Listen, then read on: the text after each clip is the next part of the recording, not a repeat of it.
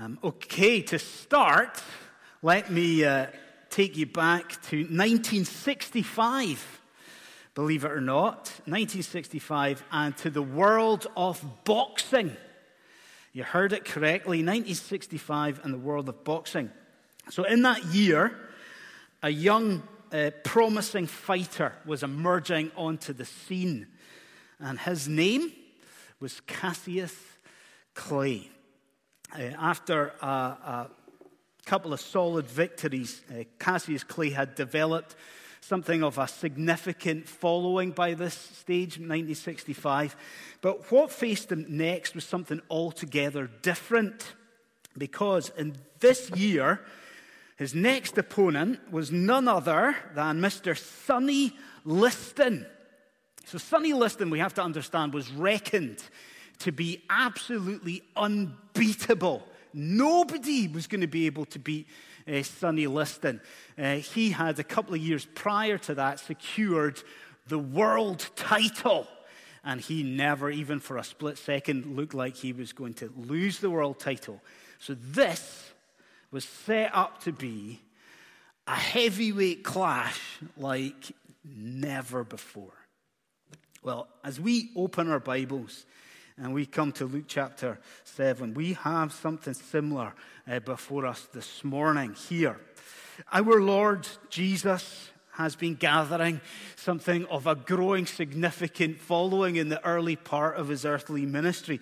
With these healing miracles that we've seen recently, our Lord has recorded a few solid victories. But what faces him next and here in these verses what, what faces him here is an entirely different foe. You can recognize that, can't you? Here, what faces him is a seemingly unbeatable opponent because in Luke chapter 7, Jesus here is going toe to toe with death. This morning, in this portion of scripture, we find death. But death is up against the way, the truth, and the life a heavyweight clash. So if you've got your Bible, uh, then please turn with me to Luke chapter 7. As Will said, we're looking at those verses from 11 to 17. For the young people that are still in here, maybe parents or you're sitting with, they can let you look at the text now and again uh, as well. And we're going to look at this portion of Scripture, this heavyweight clash.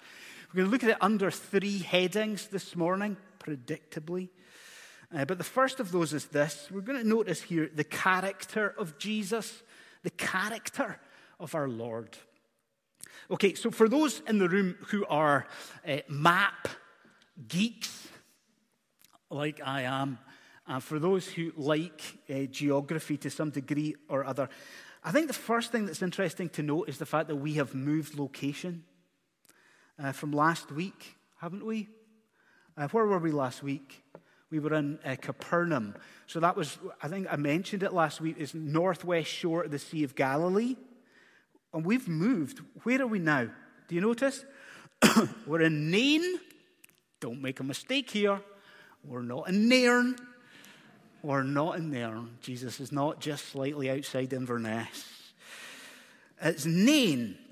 So this is a city that was about 20, 25 miles south of where we were last time out. And this is a, a town or a city that has a special significance, a special relevance of its own, which we will come back to later on. It's Nain.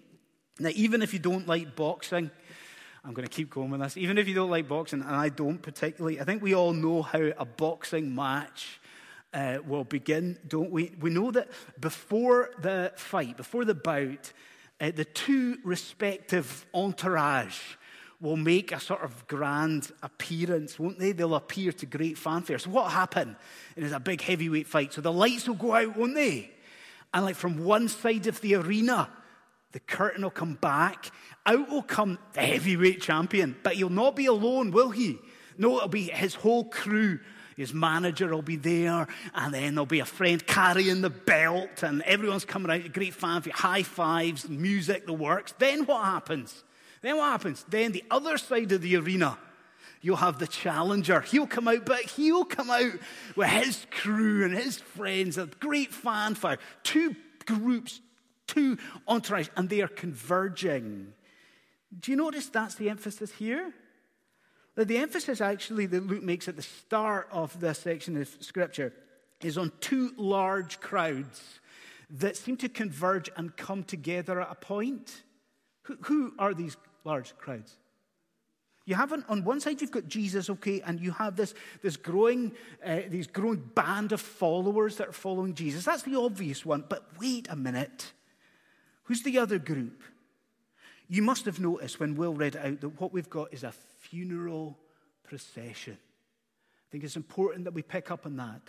So, who's this other group? You've got coming out of the city of Nain. You've got mourners. They're moving out this large group. They're going to a, a, a burial. And this is the, the, interesting detail. What they're doing is following tradition. So the tradition was that the, the group would leave the city following on behind the bereaved. Do you get that? So you've got the bereaved, and they lead the way as this funeral procession leaves this, the city of Nain. Now, you see that bereaved person here? I think if we're going to really get a grips with this portion of Scripture, we have to turn the spotlight onto this person.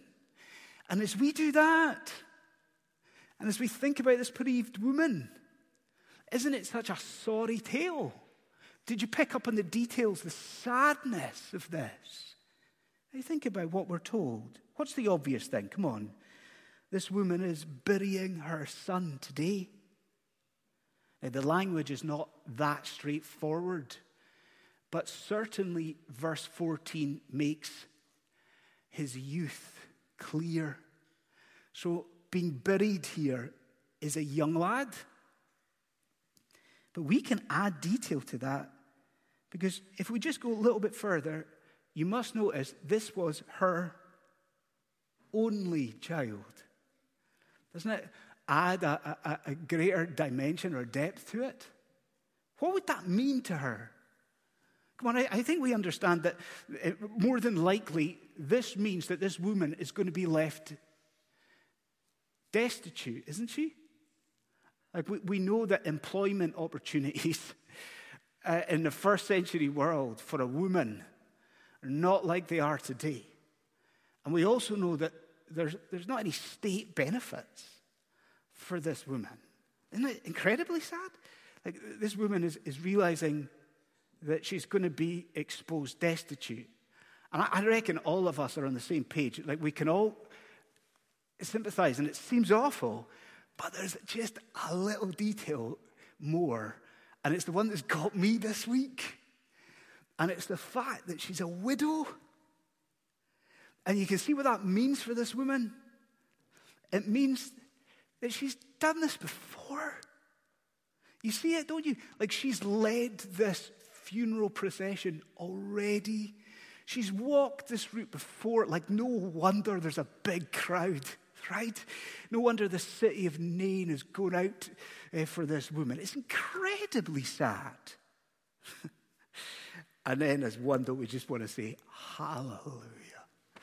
Because this day, her day, is about to be flicked on its head isn't it? Entirely turned on its head. And it's actually the basis for this that I want you to get the reason for it. Let's make use of the technology that we've got at our disposal, he says, with hope and trust and confidence. Uh, and let's look at verse 13. Because what's the basis here?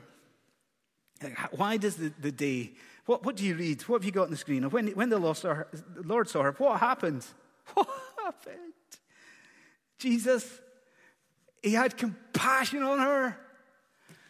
Come on, Christian friends, in those beautiful words, he had compassion on her. Like God came amongst us.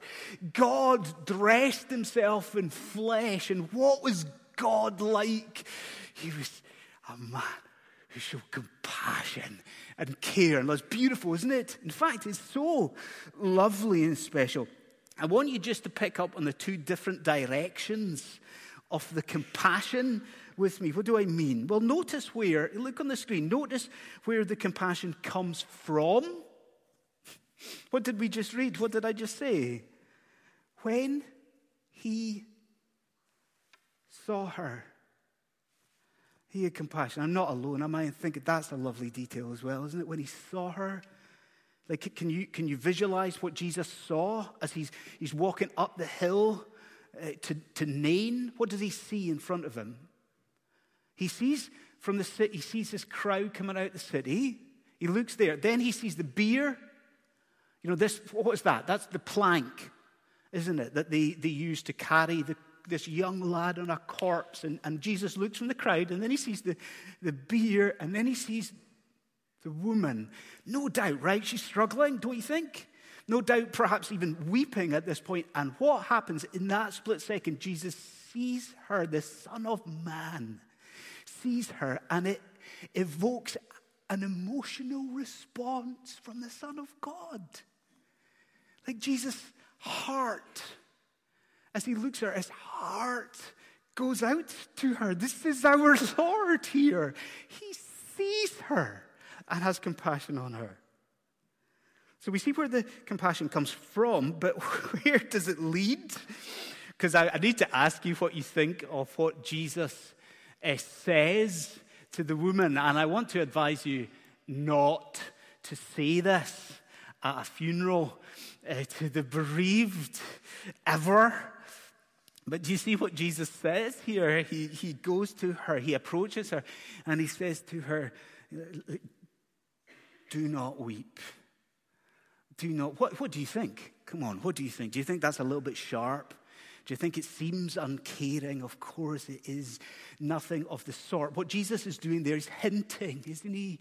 Do not weep. He's hinting at what he's about to do. But what I find interesting there is just how different this is to what you and I looked at last week. Uh, were you here? Most of you were here, were you? Do you remember last week? What did Jesus do? He, he healed the servant. Do you remember? Who was sick?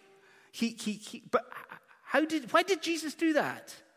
Do you, do you, remember the flow of the account? Jesus did this because he was begged to do it, wasn't he? Do you remember the centurion? And he sends the two delegations uh, to, to, Jesus and please, remember the, the, the, the centurion appealing to Jesus, please heal my servant. Do you notice? Not a bit of it here. Nothing like that here. You think of your Lord. Jesus acts here without even being asked. Like, such is his compassion. Jesus here, just quite simply, in that moment, he takes the initiative here. Like, what mercy! What compassion in our Lord! What a Savior! And then, surely, St. Peter's, we ask, and what about us? Like, what, what do we do with this? Uh, last week, on our, on our, visits, last week I was having a chat uh, with a member of the church. Round at his, uh, we're just having a, a, cup of tea and a chat, uh, a good time. And uh, this chat was speaking to me about what uh, his advancing years, let's say, what they were sort of doing to his character. So a sort of throwaway comment about the fact that he feels that he's getting a little bit uh, less patient as the years go by. And that's a common experience for us, isn't it? Uh, as we grow a little bit older in the tooth. I'm being very careful not to look at anyone in the congregation. I looked at Hugh and then looked quickly away.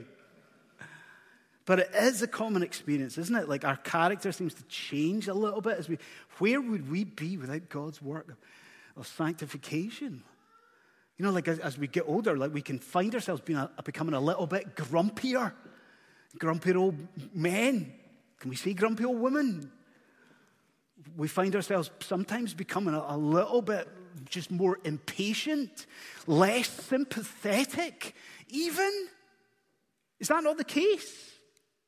Well, there are people in this room just now who are struggling with great sadness in their life. And there's people in this room who are struggling with loss and bereavement. And I need you to understand that Jesus is not like that. I need you to hear Hebrews 13, 8, and to take it to yourself, maybe even to put it on your lips in prayer And what does it say? Jesus Christ is the same yesterday, today, forever. What does that tell you this morning? It tells you that this immeasurably kind figure that we have just encountered in Luke chapter 7 is the same Lord who's looking over your life right now. Like this one who is just unspeakably compassionate and, and merciful and the friend of the suffering the friend here of the bereaved, he is the same God who is with you, active in your life just now. That's him. He never changes. He's not like us. And what does that mean? Surely that provides all the incentive we need in the world to go to Jesus, to rest in Jesus, to lean on Jesus in our present pain. We see something of the character of Jesus here. Second of all, we have to surely consider the power of Jesus in this portion of Scripture. Don't you think the power of Jesus? Now, excuse me, to continue our boxing theme, and even if it is just, oh, I love how these things match up, brother. But even if it is just from watching the Rocky movies, I think uh, you know that there is a point in a boxing match when all that introductory pomp it ends and a fight gets underway. We know that even if we don't like boxing, even if it's just from these Rocky films that I'm sure we've all watched. There's a point. What happens?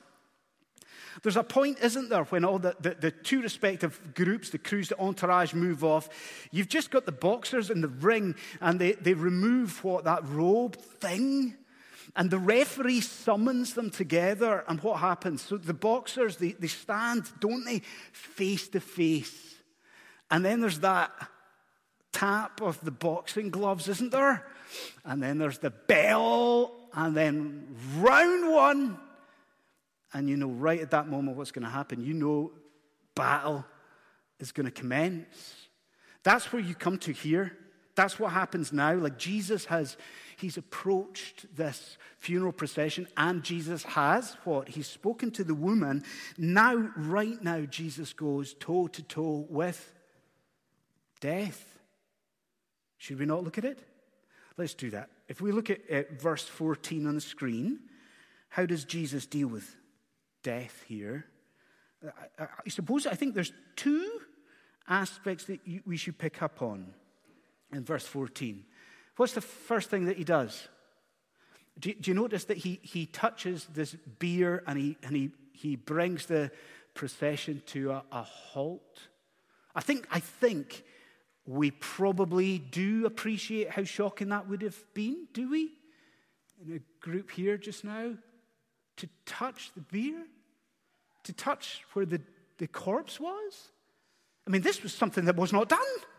This was something that would, in normal circumstances, rendered the person immediately ceremonially unclean, wouldn't it? You did not do this.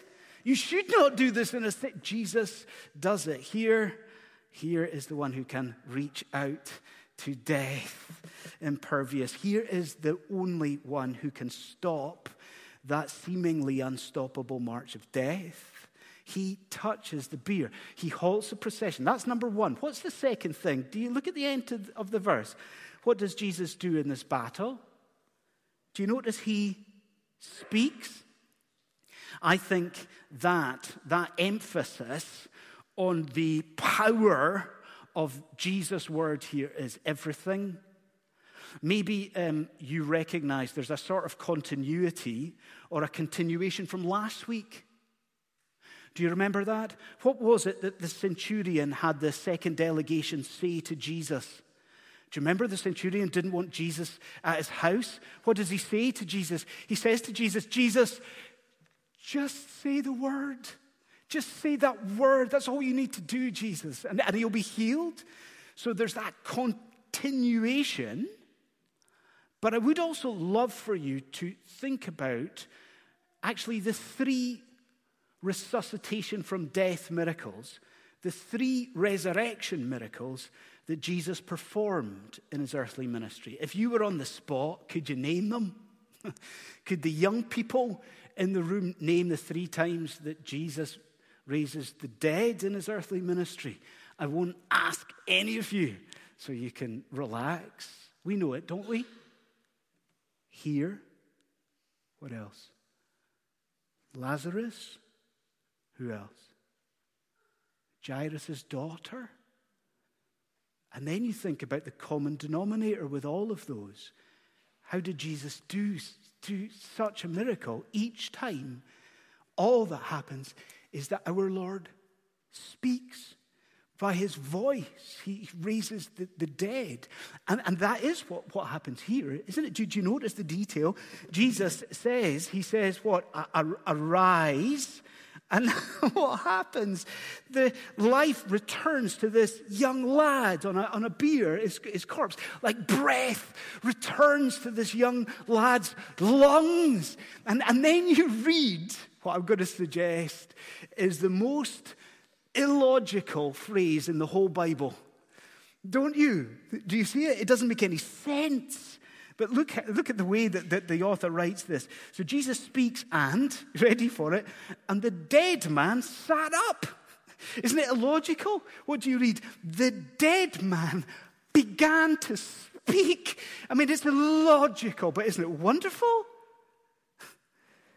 Now, the truth is, of course, in the life of churches like ours, we return uh, to portions of scripture like this fairly often. You know, if you've been a Christian for any length of time, if you've been at churches for many years, you know that a text like this can be handled in all number of different ways. It can be applied in different ways. We get that, we know this. I think personally, in this miracle, God is especially good to saints. Well, I think God gives us as a church this morning, from the hand of the Almighty, I think He gives us three free gifts and you don't want to miss them. First of all, in this miracle, God gives us a, a hint. Let me ask you this, I'll turn it to you. But what is it in his earthly ministry that Jesus of Nazareth came to do? What did the Son of Man come to do? How would you answer that? Was it just to heal people? Jesus of Nazareth, did he come just to teach people? Did, as you would hear in a, probably a million other contexts, did Jesus of Nazareth come just to set us a moral example? And I would hope this church would say, as one, no, there's more to it than that. And is that not what's happening here? In this miracle, does God not give you a little nudge in the ribs? And point you on ahead. Isn't that what's happening here?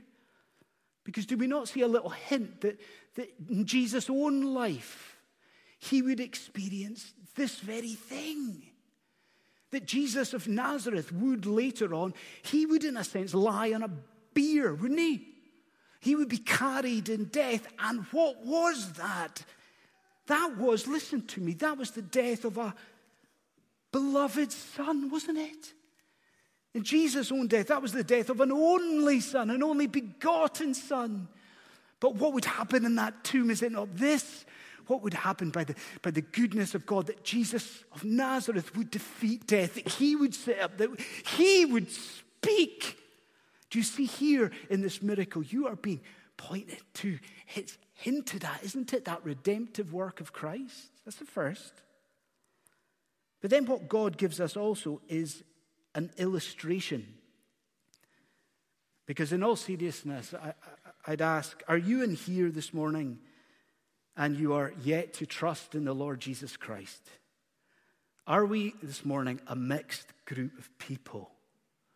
Are you yet to, to look at Jesus and fall before Jesus and put your faith in the Lord Jesus?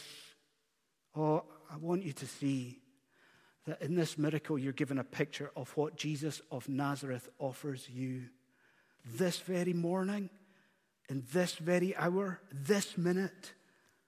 I want you to understand that spiritually speaking, we are like this young lad as, as, as we meet him outside of a, a work of the Lord Jesus Christ. Now, did you hear that? Spiritually, if, if God is not at work and does not change us, we lie on a a spiritual bier, we are unable to act for spiritual good. And what is it that Jesus Christ offers?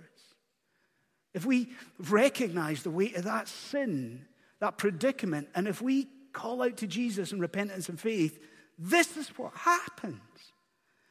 Like spiritually, Jesus says in the gospel, I will make you spiritually alive. And you will be able to sit up and speak. You're given by God in this miracle an illustration of what Christ can do for us. And so you see, we're given a hint, aren't we? What Christ will do. We're given an illustration. But you know, the third thing, the third thing is beautiful, most important. In this miracle, Christian friends, God gives you a pledge. God this morning gives you a pledge. I would ask you if you're a Christian to look up. and I would ask you if you're a Christian to look ahead. Like, if, if you look ahead in your life, what do you think lies ahead of you? So, if you think about the next 10 years of your life, the next 20 years of your life, what do you think is on the horizon? What is coming to you? Well, especially if you are an older saint in this room, I'll tread carefully. But especially if you know that the best years of your life are behind you, especially if you know that, okay, death perhaps is around the corner.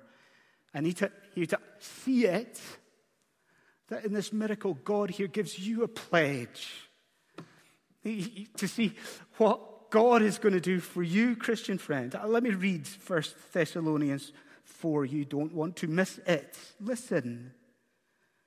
For the Lord himself will descend from heaven with a cry of command, with the voice of an archangel, with the sound of the trumpet. What's the next part? Listen. And the dead in Christ shall rise the dead in Christ shall rise. Do you see that there's a reflection of ourselves here? That if we're in Christ Jesus, we ourselves in the end, by His grace and goodness, we ourselves will defeat death. We shall rise. Death will not defeat us. And maybe this morning we wrestle with that a little bit, don't we? And, and we, what will the experience of be of that? What, how will that happen? And I would say back to you, it will happen in exactly the way that you have here. Jesus says in John chapter 5, he promises you, Christian friend, an hour is coming when all who are in the tombs will hear the voice of the Son of God. Do, do, you see that just as in Luke chapter 7, we will be in our, on our bier, we will be in our tombs, and we will hear something. We will hear the voice of our Savior, our Good Shepherd, and what will happen? We will, we will arise, Christian friend. Where will we go? Do you know where we'll go? In Christ, we will go to a place absent of pain and the aches that we know just now. And it's going to be a place absent of disease. And it will be a, a, place absent of, of the loss that some are experiencing, a place absent of bereavement. And it's more because it's a place of utter spiritual blessing, a place of joy and delight. And the best thing of all, it's an experience all in the company of this one this compassionate friend, this compassionate king. Friends, this is a miracle that you should treasure because in it, God gives you a hint of what Christ would do. He gives you an illustration of what Christ's death and resurrection will secure for you. And God even gives you a pledge of what is coming to you in Christ Jesus. One day, soon, we too shall rise. And then the last thing, most briefly of all, we've seen the character of Jesus, the power of Jesus, but then the response to Jesus. The response, because it's a little bit unusual as we work through Luke's gospel, because unlike a lot of the other sections that we have studied together, here there is a, there's a very deliberate and clear emphasis on the crowd. So we talked about two groups of people converging, so we can call that one big crowd. But Luke, the author, wants you just to turn your gaze from the bier and he wants you to look at the crowd and to think about their response or their reaction to what they've just seen. So, what is the reaction? I, I want to suggest this. What we have here, it's positive, there's no doubt it's positive, but what we have here is an inadequate conclusion. It's inadequate. Now, let's look at it. If we could put up verse 16. Do, do you agree that things seem positive from the crowd? Verse 16? Like, what's the response? I mean, think about what they've just witnessed. There's fear. There's always fear in a miracle like this. You'll see that throughout Scripture. Then there's what? There's praise of God. So it's positive. What do they recognize? Do you notice that they recognize Jesus' prophetic office? Do you see that that's the emphasis? He's a prophet. They, they, look at Jesus, they see what he's done, and it's his prophetic office. Now, the reason for that, I think, I said this last week, it's true here. There's more here than meets the eye. Do you remember what I promised you? I said at the start that the Nairn, that Nain had a, a relevance or a significance all of its own. I said we come back to it. Let's, let's do that. Let's come back to it. So, Nain, this city, was set up on a hill, and it was about uh, six miles away from Nazareth. Now, the thing about it was that this city of Nain was located on the same hill as another town, another city. Wait for it. So, it was located on the same hill as the city of Shunem. Ring bells? You think about it, scan the Old Testament. Shunammite woman. So this city was located on the same hill where, I don't know, 800 years previously, Elisha had been. And what had he done for the Shunammite woman? The same hill where all those years previously, Elisha had acted, and he had raised this upset woman's son. The same hill, the same location. And the thing about it is that this crowd that's now gathered, they put the pieces of the jigsaw together, don't they? They, they look and say, Of course, this is a, a prophet of God. Like Elisha before him, this just a great prophet, and they praise God. Now, you're with me when I say that seems all beautifully positive. But what did I say a moment ago? I said it was an inadequate con- uh, conclusion. This will sound strange, but I think in front of you here on this text, there is the absence of the definite article. There's the absence of the word the. Because what do we know from the Old Testament? We know that God made his people a promise. One day, one greater than Moses is going to come, right? And the people had to prepare for who? For, for this figure, this Christ, this Savior. One day, the great prophet would come. And do you notice that here? Like the, the people, they're praising God, but what do they call Jesus? They look to Jesus, and it's not, he's the, they, they call him Ah, great prophet, the absence of a definite article. Did you see? They are uncertain. They can see here that, yes, with Jesus, God is active. They hear in Jesus the agent of God's power, but is this the one? Is this the great prophet? Is this the Savior that we're waiting for? They are not sure. And so, in light of that, let me bring you back as we close to 1965. That boxing match that I mentioned at the start, it gave rise to what is commonly known as the most iconic sports photograph that has ever been taken. And I know that all of you have seen this photograph, whether you recognize it or remember it or not. This bout. In the photograph, and may, it'll maybe come to your mind, in the photograph, at the front of, the front of the photograph, you've got Sonny Liston. Where's Sonny Liston? He's live flat out on the deck. Sonny Liston is on the canvas. And then in the photograph above Sonny Liston, you have a certain Cassius Clay or he goes by another name. You have Muhammad Ali standing over Sonny Liston, and Muhammad Ali is shouting down in the photograph. But the thing that makes the photograph is his pose. This is why it's the most iconic sporting photograph. In this photograph, Cassius Clay is standing over Sonny Liston in the most triumphant pose. It's a pose, of, it's a scene, it's a photograph of complete and total victory. And you and I have been in Luke's gospel long enough to know why Luke focuses you on the uncertain response of the crowd. Why? Because he is challenging you and me. Isn't that what Luke does? And he's saying, What about you? What about me? Do we know who Jesus is? Are we still uncertain? So I ask you, do you know who Jesus is? Do you see who he is? Do you see that there is just one figure in all of human history who has defeated death? And he has not just knocked death down.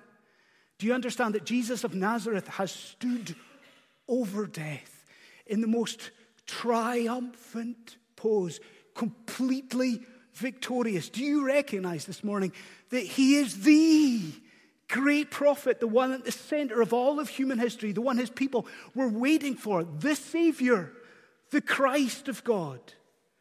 If you do, and if you've looked to him in repentance and faith, I think this morning at St. Peter's, you should leave the place dancing. You should leave rejoicing. Why? Because out of love, Jesus Christ did not just defeat death, he defeated death for you. And one day, on your bier, one day in your grave, that silence of death is going to be shattered. And in death, you will hear something. What will it be? It will be a familiar voice, a loving voice. And your compassionate Savior will say to you one word. He will say to you, Arise. Friends, let's bow our heads and let's pray.